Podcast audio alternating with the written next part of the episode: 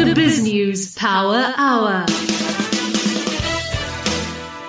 Well, it's a warm welcome to you. It's the first day of December, Wednesday, the 1st of December, and COVID, the dreaded virus, has struck. Ah, Nadia Swart is down with the virus. So, uh, Justin, that means uh, pretty much all of us have now had the virus. So you were one of the first, uh, Clive and I then, and Jeanette, and well, our team is uh, hopefully bulletproof against this new one.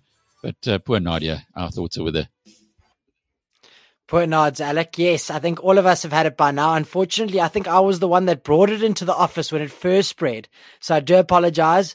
But um, uh, six months later, and we're all strong and healthy, and uh, hopefully have some form of natural immunity. Oh, indeed, we do. Uh, but it is interesting to hear uh, how it is spreading now so rapidly. So it appears as though the new uh, virus has, or the new variant, is far more infectious, but not as dangerous. That's early days, but it's that's that's what it appears like. So today, I had two very interesting interviews. One with Adrian Gore to actually unpack from him the rationale of why he believes vaccines should be mandatory, not just for Discovery staff, but for everybody in South Africa. And he's got some very powerful arguments. And so I got the other side from Sakeliga, uh, the chief executive there, Piet le Roux, and uh, the chief economist and strategist, Russell Lamberti, to give the other side of the argument. It really makes fascinating listening. We're going to be having that coming up. But also later in the program, you spoke to Peter Major, I spoke to Peter Major. It was part of the BizNews Share Shootout where we get some of South Africa's best fund managers to pick their best stocks for 2022. Peter Major, he uh, focuses on the commodity sector. I couldn't get a stock pick out of him. He's concerned about the commodity prices into 2022. So Peter's sitting on the fence. He did give some really good insights, but I couldn't get a pick of, out of him, unfortunately. So maybe we should be going short on the resources index. Perhaps that's what he's saying. If he couldn't pull out a, a, an individual stock for us for this competition, but anyway, it's uh, that's what makes a market, eh, Justin? Exactly, Alec. I, I, would be a bit scared to short. Shorting is for um, the brave. However, he does ring his alarm bells. He has been correct in the last few months. The commodity prices have fallen off a cliff. Whether they recover or not, he's not so confident. Well, the, in this morning's uh, news meeting at BizNews, there was a quite a lot of interest in the fact that Magnus Heystek has bought Bitcoin for the very first time, uh, one of Bitcoin's arch enemies. But it isn't quite as big an investment as we might have thought. He's put a whole 200 South African rands into it. We'll hear more about that a little later. And what is interesting, though, is that Magnus tweeted this morning the performance of the BizNews share portfolio, which I suppose is tweetable, given that the portfolio has risen in the last seven years, and it's seven years now this week, uh, from 2.25 million rands to 12.5 million rands, and easily outpaced uh, the most of the money managers in South Africa. The reason for that is we invested it offshore, and anybody who's been following that portfolio over the last seven years will know that every month we've updated it and said, well, this is the reason why we have it offshore and so on. But that story is coming up in a moment as well. Magnus talks about that portfolio, also talks about his uh, new dalliance with Bitcoin. So plenty of fun in the program uh, tonight in your hour of power. BrightRock believes that with every change in life comes opportunity, and the markets aren't any different. The daily movement in the markets means change for us all, sometimes small, sometimes big. This daily market report is made just for you by BrightRock, the first ever needs matched life insurance that changes as your life changes. Well, as we mentioned at the top of the show, our colleague Nadia Swart is recovering from the dreaded virus and stepping into that breach, that particular breach is another of our colleagues, Jared Neves. Jared, what's in the news headlines today? After just a day, the Ballito Rage Festival has been cancelled. The annual event came to an abrupt end when partygoers and staff members tested positive for COVID-19. Despite strict protocol, including mandatory vaccination for staff and attendees, 32 guests and 4 staff members tested positive for the virus. The Department of Health was on site and conducted contact tracing to ensure the isolation of those who tested positive. We take the safety of all our customers, staff, and suppliers extremely seriously. It is for that reason that the event organizers have taken the decision to cancel the remainder of Ballito Rage, said organizers in a statement. The start of 2022 could see the South African government introduce a COVID-19 vaccine passport system. President Ramaphosa has said that while government will consider a vaccine mandate, it would not compel citizens to receive the inoculation against their will. A passport system would restrict access to areas and public services. The Department of Mineral Resources and Energy has admitted to a mistake in the recently announced adjustments to the petrol price. Minister Gwede Mantashe said unleaded 93 and 95 petrol would increase by 81 cents from midnight on Wednesday. The actual price was only supposed to go up by 75 cents. In a statement, the department apologized for any inconvenience caused, noting it was the first time in the basic fuel price determination's history that it has made this mistake. Thanks, Jared. Justin, how are the markets looking? Thanks, Alec. The JSE All Share Index was slightly up at 71,000. In the currency markets, the rand was stronger against all the major currencies to 15 rand 76 cents to the dollar, 21 rand and 2 cents to the pound, and 17 rand 86 cents to the euro. Gold is lower at $1,783 an ounce. A Kruger rand will put you back around 29,500 rand. Brent crude is up at $72.30 a barrel and Bitcoin is trading slightly above the 900,000 rand level. In the financial news, Aspen Pharmacare, South Africa's biggest pharmaceutical manufacturer, has agreed terms for a deal with COVID-19 vaccine manufacturer Johnson & Johnson to produce its own branded version to sell in Africa, it announced on Tuesday. The agreement gives Aspen greater control over which customers to supply and paves the way for a further licensing deal for manufacturing the active pharmaceutical ingredients used in the jab, bolstering Africa's security of supply. Aspen was contracted by J&J in November 2020 to formulate, fill, and package vials of its COVID-19 shot, but up until now, it has been that J&J determines which countries can purchase the product.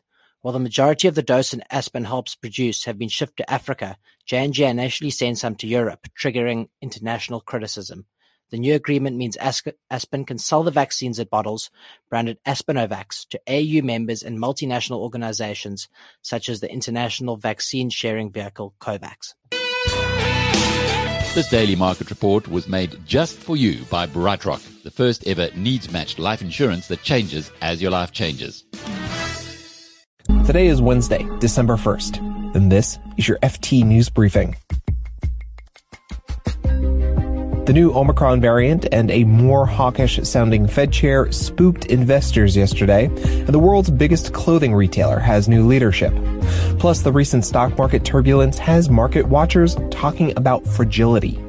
When the calm breaks, it breaks with more ferocity than it would have been a few years ago.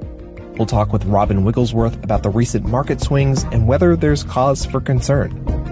I'm Marc Filippino, and here's the news you need.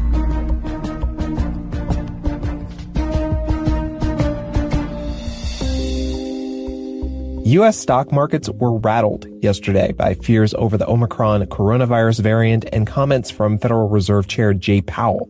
The S&P 500 finished the day almost 2% lower. Brent crude oil prices slipped nearly 4%. Powell was speaking to U.S. lawmakers and signaled his support for a quicker tapering of the Fed's pandemic bond buying scheme.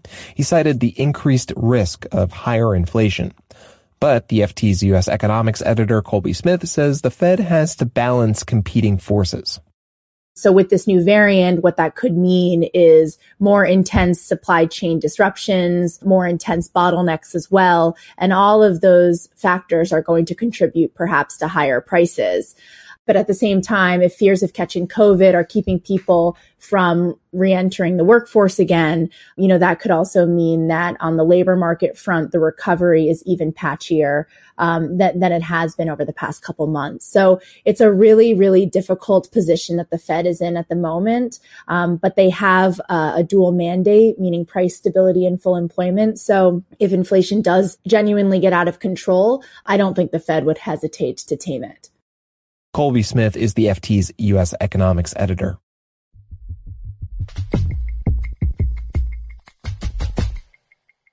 So this market turbulence started last Friday. It was triggered by concerns about the Omicron variant. Stocks and oil prices had their biggest drops in more than a year. Before this, investors had gone a while without this kind of turbulence.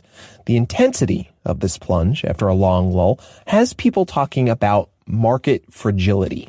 Our global finance correspondent, Robin Wigglesworth, has been writing about this and he joins me now to talk about it. Hey, Robin. Hi, Mark. How are things? Things are good. So, Robin, if I understand this correctly, market jolts are getting less frequent but more intense. You know, why is that? Well, fundamentally, right, the markets have evolved quite dramatically over the past two, three decades, but especially since the financial crisis.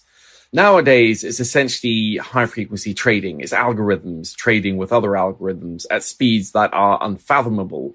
That has meant that trading is cheaper than ever before, but it also means that markets react very quickly to shifts in sentiment. And one of the phenomena that has always been with financial markets that when markets are turbulent, it's harder to sell and you, your, the impact of you selling something is far greater than it would be in normal times. That has always been the case, but it seems to be becoming even more pronounced over the past 10 years. And that, along with many other factors, is why people are talking about how the market system is, is more fragile than many people really appreciate.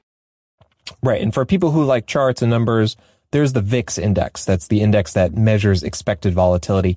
And it jumped 10 points on Friday. And it's, you know, it's been up a few times over the past few years.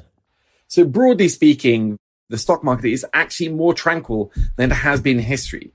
And then it has had spikes, for example, March 2020 and then on Friday.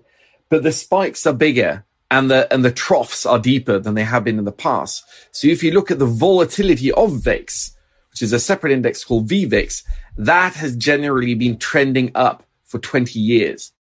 So Robin, some people point to central banks and say, "Hey, you know, holding interest rates so low encourages risk taking, and that leads to volatility." Uh, how does that play into this idea of market fragility that we're talking about? Well, it explains both why volatility has been lower and markets bouncier in the good times, uh, and why when the, the calm breaks, it can break ferociously, but markets snap back pretty quickly. Because fundamentally, what we've seen over the past, let's say, 12 years since the financial crisis is that central banks have acted more aggressively to forestall any potential financial crises. So whenever markets are thrown in a tailspin because of some sort of event, such as a global pandemic, they act so forcefully that the market drop, although severe, bounces back very quickly. And that encourages people to take on more risks because they know that central banks have their back. And that all works fine until there is some event that is so big it does cause markets to drop because they've kind of gone over their skis so heavily in taking risk the drop is that much more severe. But again, that old feedback loop kicks in again where people realize, oh, well, central banks have got our backs. Let's just load up on risk again. And we start the whole cycle once over again. Right. And this idea that central banks have the markets back only goes so far. Think about right now where central banks all over the world are raising interest rates or they're talking about raising interest rates to try and tackle inflation well, this is what people are worried about might kill this, this, uh, this market regime, as people call it. And there are many other facets to it. So there's the, the liquidity provision, HFT, there's many investment funds that ratchet up how much, you know, their stock market exposure automatically based on how volatile things are. And then the central bank put, as people call it. But the danger is that the central bank put might be the most powerful force of them all. And if inflation does accelerate or stay high from here, it might mean that central banks feel their hands are tied when it comes to reacting to a market swoon. And that kind of short circuits the central bank put that people have relied on for 12 years now and buying the dip, which has been the winning strategy for the past yeah, decade, suddenly doesn't work anymore. And people get their faces ripped off, as the old Wall Street adage goes. Robin Wigglesworth is the FT's global finance correspondent. Thanks, Robin.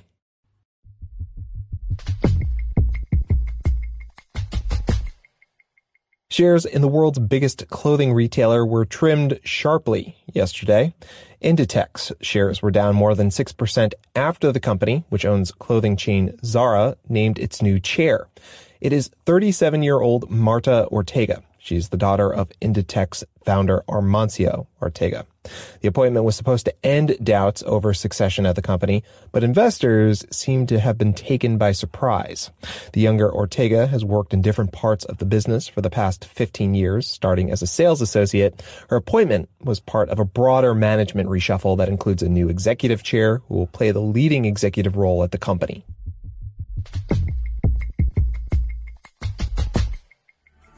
And a little bit more company news before we go. Morrison's. Make good things happen. British supermarket chain Morrison's is touting its green credentials with an announcement that its cage-free eggs will also be carbon neutral. How? The company plans to feed its egg producers, who would be chickens, with insects instead of soy-based chicken feed. It's working with a startup that'll provide mini insect farms to Morrison egg suppliers. Now you might be thinking, don't chickens normally eat bugs?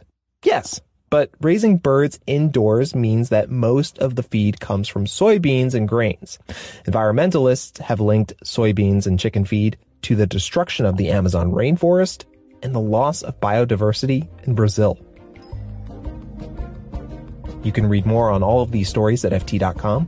This has been your daily FT News Briefing. Make sure you check back tomorrow for the latest business news.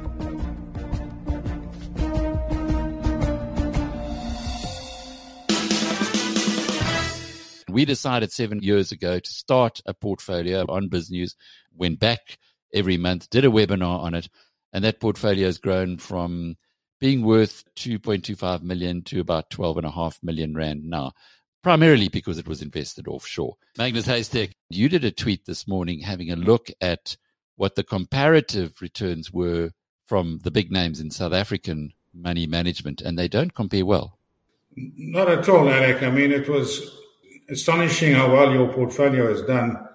And it just shows you how, if you're not aware and you're not made aware of the facts about what's going on in, in, in global markets, how easy it is to be complacent and be happy with returns of four or five percent because the, the, the, real facts are being you're being kept away from the real facts. And I've been trying for a long time to alert people that there's something fantastic going on overseas. And I got a hell of a lot of pushback. And I've been slammed by journalists and commentators. And we're not going to go into that. It doesn't matter anymore. Now, now, here you come with real money. It's not fictitious money. You created this portfolio for all and sundry to see. And when you tweeted this morning about your portfolio, I quickly had a look at our two biggest names, you know, similar funds, equity funds, and, and the difference is not marginal, the difference is life changing. We're talking seven years. We're not talking about a humongous amount of money for most people, 2.2 million Rand. But seven years later, you've got 12.5 million Rand in your portfolio and you've got 2.4 million or 2.8 in the other one. You know, that is just uh, such a large difference. And it's very hard for the large institutions, you know, to, to try and conceal this this message anymore. And uh, you know that that was the power of your your tweet, your article, and then I tweeted and it went viral, three four hundred likes, and and people are saying, well, that is the reality, and unfortunately, that's the truth, and it ties to Regulation 28 that I wrote about last week. We had this article, and again, I had people slamming me, talking rubbish in you know, they're happy with their three or four percent returns per per per. and I'm, saying, you know, what about the poor investors who do not know how badly they are being shafted by Regulation 28? And as it so happened, I had a, a investment session with Brentist in the Cape with some high-powered investment players. I'm not going to mention names. You know, you got the uh, Chatham House rules. I'm not going to mention names. They agree. They were desperately like Treasury to increase the offshore allowance, and they are speaking to Treasury, but Treasury is under tremendous political pressure not to increase that allowance for a variety of reasons. One is that it will be an admission that under the ANC rule, you know, our, our markets are not doing well. And then secondly, they're also trying to protect the local market. But there's no question that they would like that offshore allowance to increase fairly dramatically because it is showing up in their in their returns. That's an interesting point because we were under the impression that this was a bit of a cabal between the big money managers, asset managers in South Africa and Treasury. And actually, it suited South African asset managers to be able to keep the money, 70% of retirement savings in South Africa. But what they're saying to you is actually they, they aren't really wanting that to happen. They would love the opportunity to take that money offshore and presumably also compete with international money managers at the same time. They would like to grow their book or their business uh, faster than it's currently growing. We see it in the in the numbers of Coronation that came out last week, and you can do it in all the big names: Foord, Allan Gray. Their numbers are not growing, and, and this is a growth industry. Your assets under management determines your profitability, and I think that the asset managers are realizing, yes, it's nice to be in a protected environment but if it's only growing at 5% and outside in the rest of the world it's growing at 15%, if you do the numbers, you'd, you'd, you'd rather be part of that 15% because that means a much bigger impact on your bottom line five or 10 years down the line, as opposed to a, a market that is struggling to beat inflation uh, back home. So they're seeing the danger signs. And the second part of the almost admission from this gentleman was they're losing discretionary money because of the exchange control on on on, on discretionary money. They're up against the uh, Reg 28 rules. So people, well-off people, are taking money offshore in greater numbers, but a lot of that money is being placed with other investment companies, the Vanguards, the BlackRocks, the Templetons, the Fidelities, and our asset managers are very aware of this, that they're actually losing out on the party because they cannot compete in terms of pricing and range of funds that the big players in the world can do. So they, they, they're caught between a, a rock and a hard place. Yes, they'd like to, you know, keep assets under control, but the money is flowing out in other ways, and, and that's hurting their business. So as the message comes through, as Magnus Heystek says more and more, look at the comparison between international to South Africa. Get part of the 99.5% of the world that doesn't exist in this country. Even those who have vested interests are realizing that they can't, it's like the little boy in the dike, they can't keep the finger in the dike forever. No, they can't. And, and to bring it down to practical terms, I, I, I had a discussion with my wife, my lovely, dearest wife that I love immensely. And about seven years ago, I said to her, she had a couple of you know lock up and go rental properties, which if she had sold them seven years ago, she would have probably got out of the deal two million rand. And I said to him, my darling, if you'd put your money with Alec Hogg and his portfolio, your two million rand would be close to twelve million rand. And you know what is your property worth today? Not much more than it was seven years ago. So, in in, in that case, and, and you can extrapolate this across hundreds of thousands of people, their property values have not gone up in seven years. Not, in fact, they've not gone up in 10 years. So the relative wealth uh, is the issue here. A person who had taken money offshore has become increasingly wealthier than the person who has not taken money offshore. And your real life example just proved that point once again. And it's not a marginal difference. It is a humongous, substantial difference in real wealth. You know, that case of my wife, she can buy a, a, a fantastic house in, in, in, in uh, uh, pay cash for it. And she's got two tiny little apartments in Johannesburg. I mean, that's the difference in a relatively short space of time. An area certainly captured the attention of our team uh, at BizNews in the news conference this morning is that Magnus Heystek has bought Bitcoin. Take us through that. you know, this Bitcoin thing, as you well know, this has been been swirling around, and every now and then someone asks me, "When are you going to buy Bitcoin, Magnus?" And I said, "I don't know enough about Bitcoin." First of all, people ask me my views about Bitcoin. I said, "I don't know." But part of our exercise of our advisors is let's educate ourselves about Bitcoin. And we had a speaker by the name of Dwayne van Vuuren, who's an expert on Bitcoin. And he gave us a very long lecture and he tried to explain it to us best he can. And, you know, and the reason is not that we want to be, become involved in Bitcoin. It's almost as part of you, you need to have knowledge of the parts of the investment world so that you can guide your clients and say, look, we've investigated Bitcoin and we don't think you should invest or you can invest maybe 5% of your portfolio. So it's part of a learning curve. And all in the room we bought, and some smart guy worked it out. Well, we only basically put in 200 Rand into Bitcoin. So, yes, I have bought Bitcoin. It's only worth 200 Rand. okay. So it's not uh, a, a, a change in approach. You're not saying no, it's not. add it to your yeah. portfolio. You know, Alec, I'm, now I have a reason to track it. I have a, I have a skin in the game, as they say.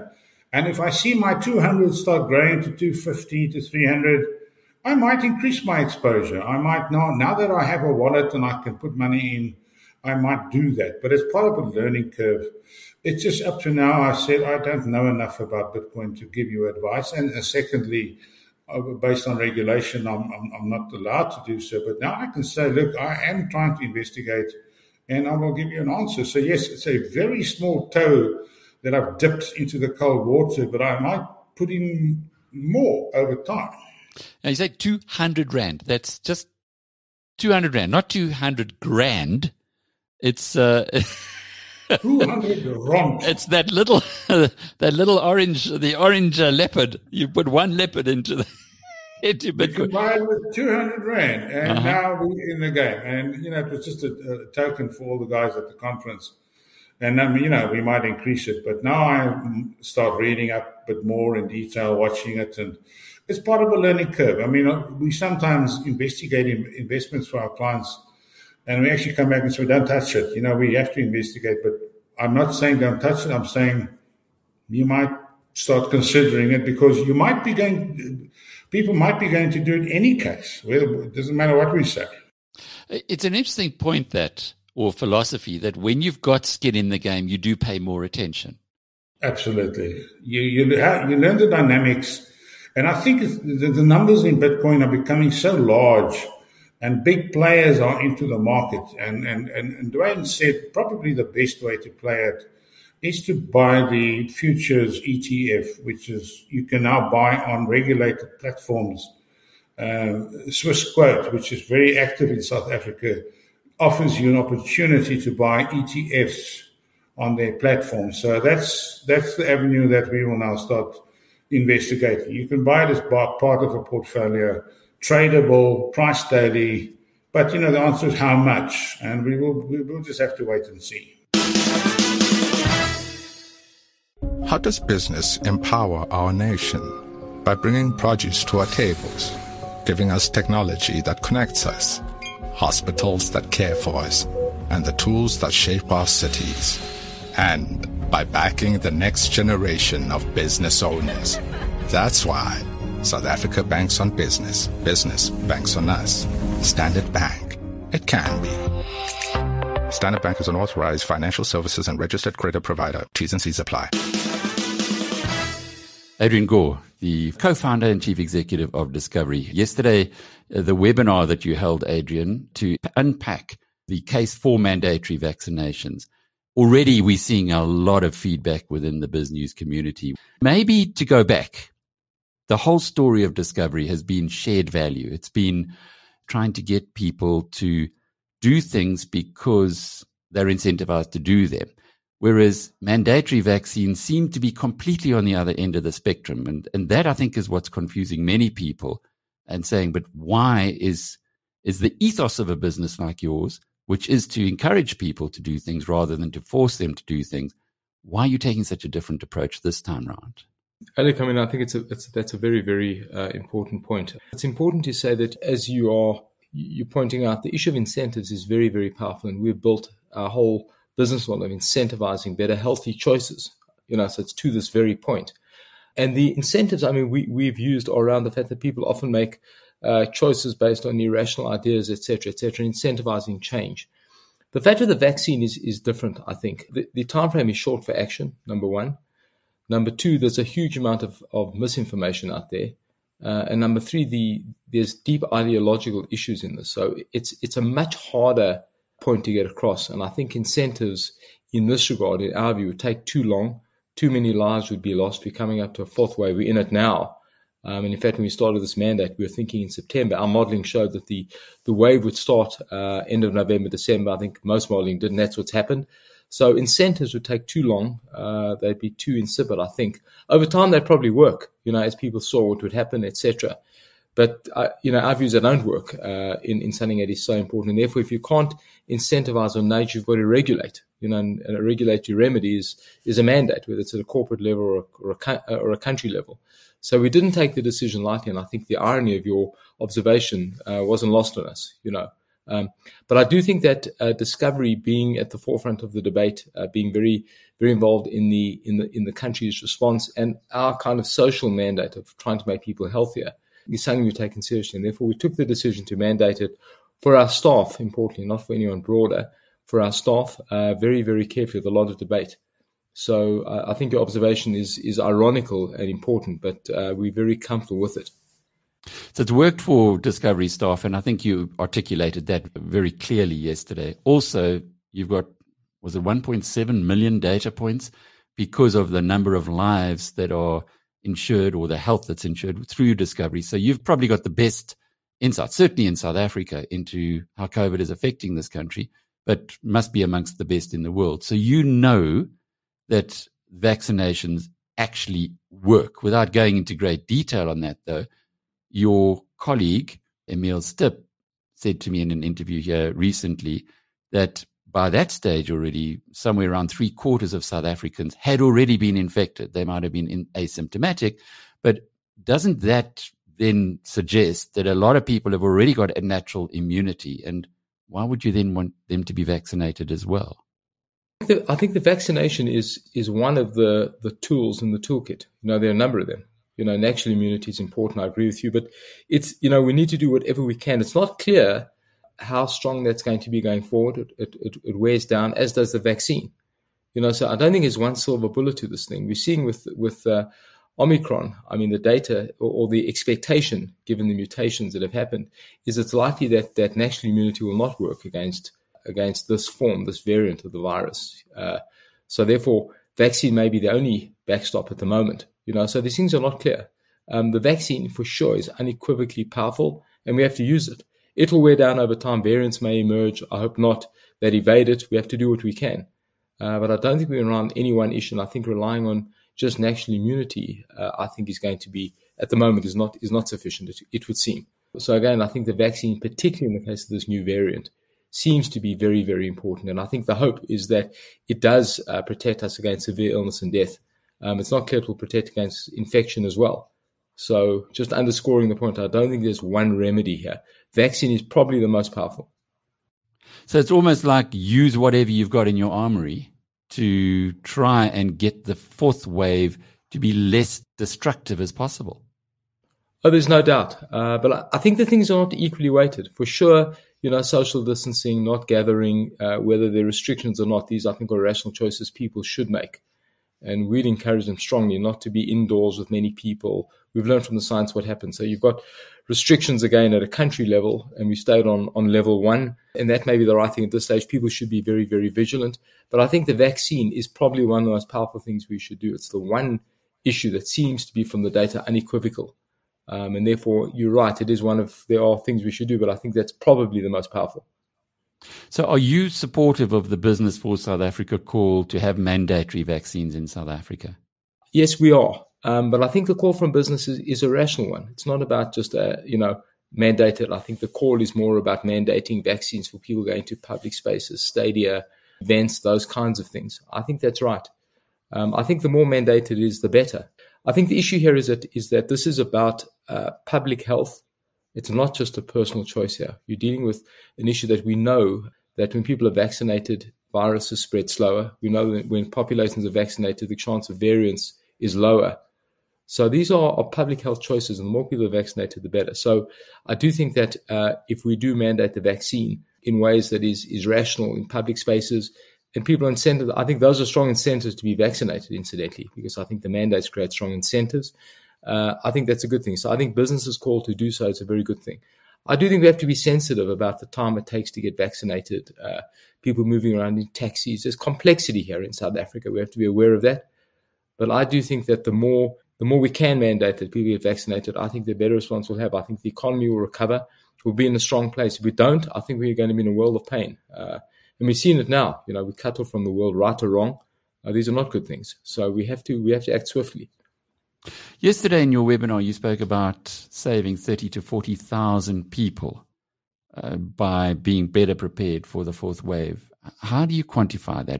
So we've done a lot of modeling around uh, what the fourth wave could be. Uh, this was this was before the the latest variant, you know. And if you look at the actual uh, number of deaths, I think we, we've seen about 240,000 excess deaths. So ignoring official figures, if you model it out, we we think that there've been about 240,000 deaths from COVID um, in total our modeling of the fourth wave, based on what we've seen and based on reinfection rates and mortality rates and vaccination rates, which I think are the fundamental issue, is that the, the fourth wave could, could kill another 50,000 or so people. And if we highly vaccinated, high rates of vaccination, that could be down to 15,000 or thereabout. So the difference, the delta between high vaccination rates um, and lower vaccination rates are probably 30,000 deaths we expect through the fourth wave, 30 to 40,000 deaths. That's huge again, uh, this the the Omicron variant may may change that, but it seems from the science and the extrapolation from the scientists is that it's likely that the vaccine will still stop severe death uh, and mortality. So I think that that expectation remains the same. So all the modeling shows the difference in deaths we expect through the fourth wave uh, between highly vaccinated and low vaccinations, probably 30 or 40,000 deaths. That's significant. Um, and I think the deaths, as tragic as they are, don't underscore the severe illness, the hospitalization, the effect in the economy. I think it's a different world. You know, high levels of vaccination to low levels. I think it's an entirely different future for us. So, you know, the deaths are the most tragic, but I think that's the tip of the iceberg. I think the the kind of just you know the environment we would be in is different fundamentally. No one just makes a meal for a special occasion. You may go online or to that really fancy deli on the corner and look at all the different options available in one place. Maybe I'll make a risotto and I'll make it really special with some truffles, extra parmesan, and chili oil on the side. So why should investing be any different? Glacier by Sanlam's investment platform offers you the widest choice of local and global funds from different fund managers that you can mix and match all in one place. And it lets you customize your investment exactly the way you want it. So you can enjoy your life exactly the way you want to. Ask your financial advisor why you're not with Glacier. Glacier Financial Solutions and Sanlam Life Insurance are licensed financial services providers. Well, I have Russell Lamberti and Piet le Roux from Sakeliga. Uh, the topic of the moment is mandatory vaccines. You have come out very strongly against mandatory vaccines. In a nutshell, perhaps, uh, Pete, you starting with you, and then Russell, if you can fill in. Why do you feel so strongly against mandatory vaccines? Uh, Alec, uh, it's best to have voluntary vaccination campaigns because uh, if we go for mandatory vaccines, we're closing down the discussion, we're politicizing science, and we're, we're centralizing risk management in a country and in a world where we've seen uh, the centralization not leading, uh, leading to good results. Um, I think that we uh, we need to uh, understand that we know less than we think, um, and that we should be accommodating to other people in South Africa, uh, other businesses, and let um, them adopt strategies that solve the problems at their level. That's one thing. A second thing is that um, besides being accommodative and respectful of each other uh, in the world, it's also um, uh, of concern that if we say yes to mandatory vaccines, we're also saying yes to the monitored society. We're saying yes to the society where businesses are co-opted into acting on behalf of government, checking at entry and exit points in the daily walk of life um, uh, to the discretion of government on the criteria they set. And this is something that two years ago we would have said uh, it's very unacceptable if China uh, and, and, some uh, authoritarian countries do something like this. We would have said this is not the country we want to live in. Um, but now we're going to say yes to the principle of that being uh, made a habit in society. And once we've done that, um, you can't, you, you, we will not be able to control what else will be put into that uh, basket. So, if I, I hear you correctly, uh, you're saying that there is a possibility that this is a bit of a slippery slope. Yes, it's it's it is a slippery slope. It's not a possibility. It's a slippery slope, and the people who um, wish to close down the debate, close the society, and say this is how we'll politicize uh, science, uh, and this is our, the way forward. Um, if you're in favor of this national mandate, then I'm afraid you're saying yes, we go on the slippery slope, but we'll manage it. We won't we won't go down the slope. We'll we'll sort of manage clawing our way into it, and I don't think that's uh, uh that's a, an acceptable risk. Russell Lamberti, uh, presumably you agree with all of that. Look, Alec, I, I just think that we've we've lost perspective on what it means to live in a pluralistic, uh, democratic society where very, very big and important decisions don't actually just get foisted on the population. You know, there's there seems to be a complete abandonment of of due process, of um, of proper processes of decision making. We've we've centered, we, we've created, we've allowed for the creation of a command council system, uh, which is quite literally a central planning system. Alec, we we saw the absurdities of some of this last year. Um, with with with the first lockdown and some of the crazy regulations, but really right throughout, you've had um, bureaucratic decisions happening uh, at a whim um, on the uh, on with, with with no real process to be followed, and as a result, um, you've got a completely uncertain business and social order at the moment, Alex. So, so, so the, the, the average business does not know whether next week or in two weeks' time or tomorrow there's going to be some sort of draconian shutdown. This, of course, is all justified by by a virus and by the need to to to protect people and, and all these sorts of justifications. We don't think those are sufficient justifications for this level of, of, of state centralization and for concentration of decision making power. And as Piet says, we've and as we've argued right from the beginning of this this whole uh, saga, um, you have to have decentralized risk management. 60 million South Africans, Alec, are not the same as each other. They come from different backgrounds, different areas. They are different age groups. They have different risk profiles. They've got different economic needs. It is it is really unconscionable to to have a one size fits all policy. And then I just want to strongly echo Piet's view that that we we open the door to a monitored society, having to prove your your health status, having to show that your body is not some kind of a danger to someone else in the normal affairs of day to day life is is a obscenely abnormal way to live. Um, and we don't think that the conditions at hand, and as we argue in our in our reports recently, in our letters, uh, in our letter to members, we we just don't think that the conditions at hand and the reality on the ground uh, remotely justifies such dramatic action that is being proposed. We must emphasize that what is being proposed um, punishment, as it were, ostracization for, for unvaccinated people, and a system of vaccine surveillance administered for 60 million people, Alec, is an enormously draconian, totalitarian uh, system. Um, and it is going to come with enormous bureaucratic baggage, most likely significant corruption and cheating and all sorts of other nonsense going on to, to think that this is a workable system in a country that's on its knees right now economically um, is incredibly naive and dangerous. In your note today, you, you said it was disproportionate and unjustifiable, and you've made some compelling arguments. However, the counter argument is we don't know how dangerous this highly transmissible uh, variant of the disease is. Hopefully, it's not dangerous, but if it is, if it starts killing people at the rate that the previous COVID's killed, then by Discovery's uh, estimation, uh, you could be talking between 30 and 40,000 deaths. And although mandatory vaccines are not the ideal, time is of the essence here. And to, to prevent those deaths, what is the alternative? And I guess that's really the question. The, those who want mandatory vaccines are saying, we don't have time. We've got to protect uh, everybody in society. Let's get everybody vaccinated and actually force them to do so. because we don't have time. Piet? Well, Alec, I was just going to say, uh, you know, I, I just don't think that's how that's not how real life works. We we don't we don't magnify every potential threat and take every uh, drastic action to try and avoid it.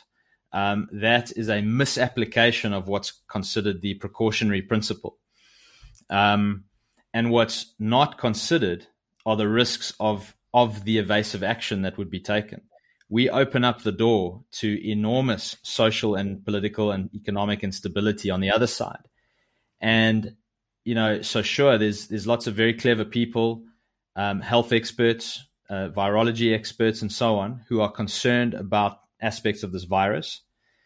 Um, we can debate some of those concerns, um, but one's got to ask what qualifies those people to understand this side of the equation, the complexity of the social order, um, the fragility of South Africa's political, economic, and social life at the moment. You know, Alec, we've just been through one of the most devastating events since 1994 in the in the KwaZulu Natal riots, and part of what has what drove those those riots is an underlying uh, uh, economic melee. Uh, people are struggling. People are facing enormous pressures. And yes, there were some political catalysts involved. Now you want to take this population, Alec, that's suffering from 75% broad youth unemployment, um, e- enormous uh, uh, uh, strains and challenges uh, amongst amongst millions of households, and you want to then further impose very draconian punishments, as it were, for not adhering to a particular view of the virus or of the problem. Uh, and let's be let's be clear about this. There are several different views, you know, regarding this this particular issue, and you want to take those millions of people and force them into a very draconian set of rules and systems, and then and then see what happens. This is this is social experimentation on a grand scale, and, and we are extremely concerned about going down this route. When you say a particular view, the, the data is very it's comprehensive. Uh, it's it's unambiguous. You get a vaccine, the chances are very very much lower uh, that you are going to land up in hospital uh, by a factor of five or ten or twenty, depending on who which data you look at, and certainly Discovery would have the best database, the most uh, data points, given its medical aid uh, is dominant in South Africa, to be able to to share this information with us. Surely, if vaccines stop people from ending up in hospital and dying, uh, there has to be a very strong argument for promoting them. Well, like there's there's lots of things that that stop people from from dying um, it doesn't follow that those things should be mandated. And I think it's important to say that we actually understand the parameters of COVID quite well at this point. Coronaviruses do mutate. Uh, new strains of a coronavirus come out all the time uh, on on other coronaviruses. We always have a new flu strain. We always have new coronavirus strains. The the established science would tell us that that mutation selects for for uh, strong virality but low severity. That seems to be the early indication on this, but I, I, I think that there's going to be a, a, vociferous debate about that as we go over the next few weeks.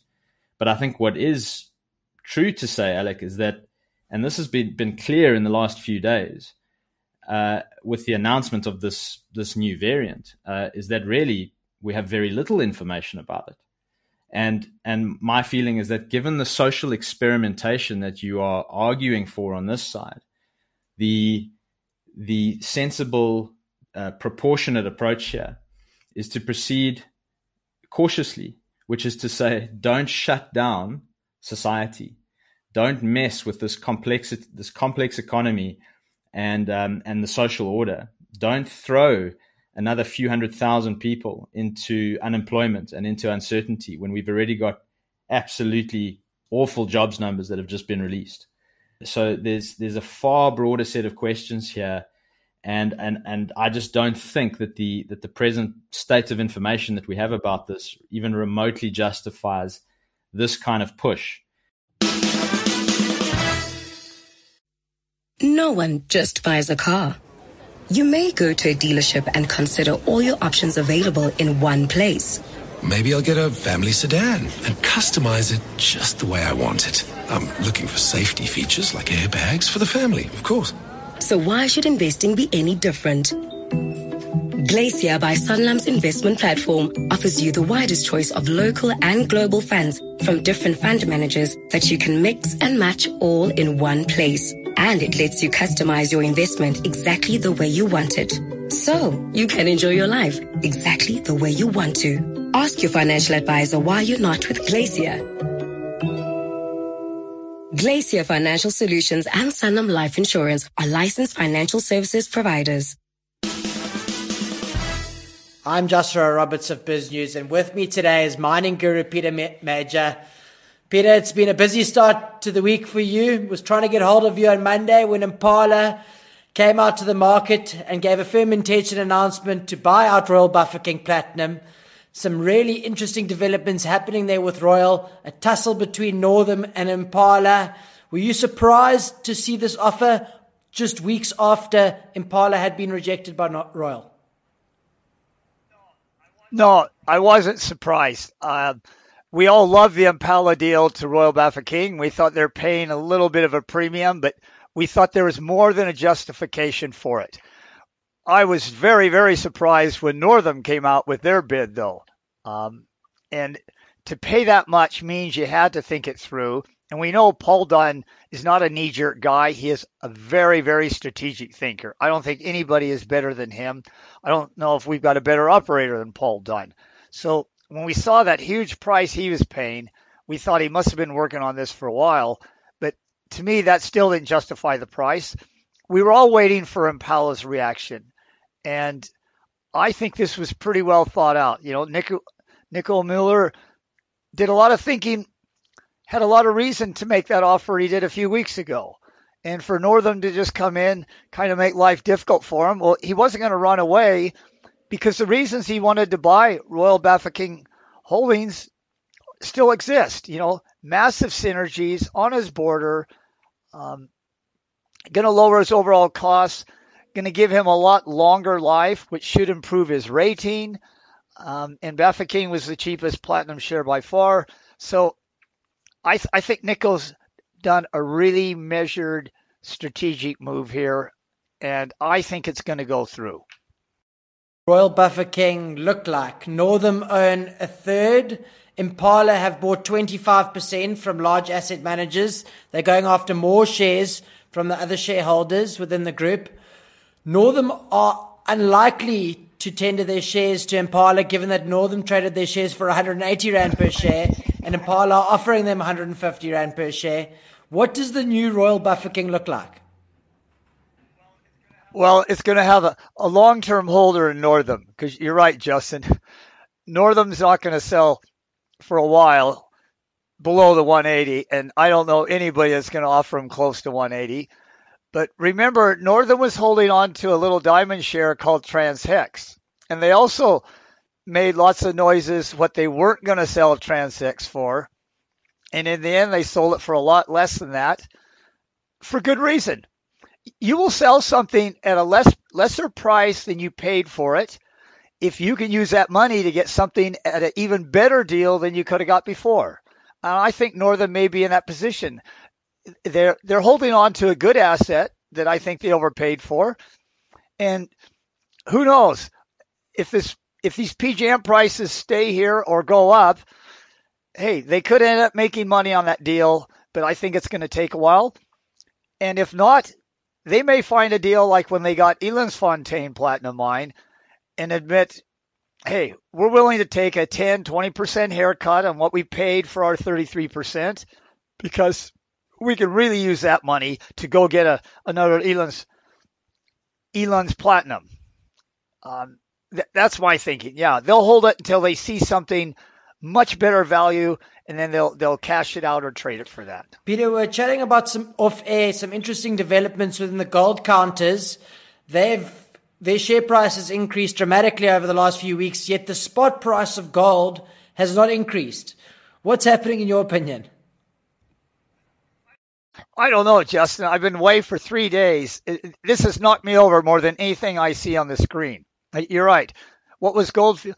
I was wondering why Gold Fields was sitting at 170 rand uh, a few days ago when I took off, and I come back here and what is it? 188, 190, and yeah, the gold price is the same, if not a little bit lower.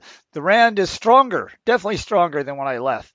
So I, I so I'm sure everybody's saying, Major, there's three good reasons this happened. You're really out of touch, and, and I admit I'm out of touch on that. I, I don't have a clue what triggered that, other than we were talking about mining shares getting re-rated. That mining shares in general, not just South Africans, mining shares in general are trading literally at a quarter of the PE of the S&P 500, maybe 25 to 30 percent and and that's pretty extreme. It's not often they trade at that kind of discount to the S&P. And the S&P it, if it's not getting tired, it must be getting ready for a break. So you, you know, can it really increase its its earnings very much more and it's sitting on a 30 PE. So I think people are saying these mining companies are churning out massive profits on massive margins. Massive margins means 40, 50% margins. They're paying massive dividends. They've been pretty prudent on not doing crazy M&A and not doing crazy capex. And hey, I, I am thinking that. Believe me, rather than holding the S&P and Nasdaq at these levels, geez, to hold some Billiton and Anglos and and we've got broad diversified platinum companies now too. So I, I think there's some kind of re-rating coming on these. You know, if the rest of the market's not going to come down, the mining sector is going to start going back up. It's just too big of a discount with too good of companies with good margins and decent management to sit at these levels, these PE levels. Peter Glencore's come under pressure in the last few weeks from activist shareholders. They want Glencore to disinvest from their thermal coal assets We've seen this with Anglo American. We've seen this with a number of multinational commodity companies with their diverse shareholder base putting pressure on them to disinvest from thermal coal. Do you think that companies that pivot to target metals that will benefit the transition to the green economy will outperform their counterparts?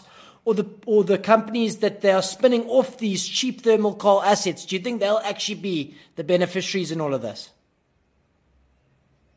so I didn't quite understand the first half. I think the ones that keep these cheap assets are going to be better beneficiaries for the next couple years. They're not going to get into a knee jerk. They know what the trend is. They see the trend, but they're not quite a cigarette company. But people were reluctant to just bail out of cigarette companies when they were selling so cheap, and especially when they come under lots of social pressure is that the time to sell something? You know, when you have an abnormal amount of social pressure and attention and media on you. You know, rather wait till your rating improves a little bit and people aren't paying attention, but to sell when everything looks like it's negative, and no one has been on the negative sheet more than Gencor. You know, for supposedly bribing Brazilian officials, for supposedly bribing DRC officials, and bribing other officials, government officials in other countries. You know, Gencor, sorry, not Gencor, Glencore is almost always in the headlines for that kind of uh, story. And yet, look how they've recovered. You know, they have been selling at 15% of what they are today, and they recovered numerous times from this. So I don't think they're going to let this current activist protesting against them on on on their coal. The margins are too good now, and I I have no doubt they've got a plan to get out of coal. You know, the whole idea of running a company is you want to give it a long life, but you give it a long life by making very good deals, by by making uh, timing part of your value realization. You know, knee jerk selling. Show me a fund manager who does good, who outperforms the market by knee jerking. There is no such thing. It's it's lots of contemplation, lots of strategy, lots involved with what tactics you're going to use. So yeah, I think Gencor, Glencore is a good recipient of these assets that people don't want, and they're going to be prudent when they get out of them and what price they get out of them at. Well, thanks for being with us this first of December. But we'll be back again on Thursday for our final BizNews Power Hour of the week from our team. Until then, cheerio. You've been listening to the Power Hour brought to you by the team at BizNews.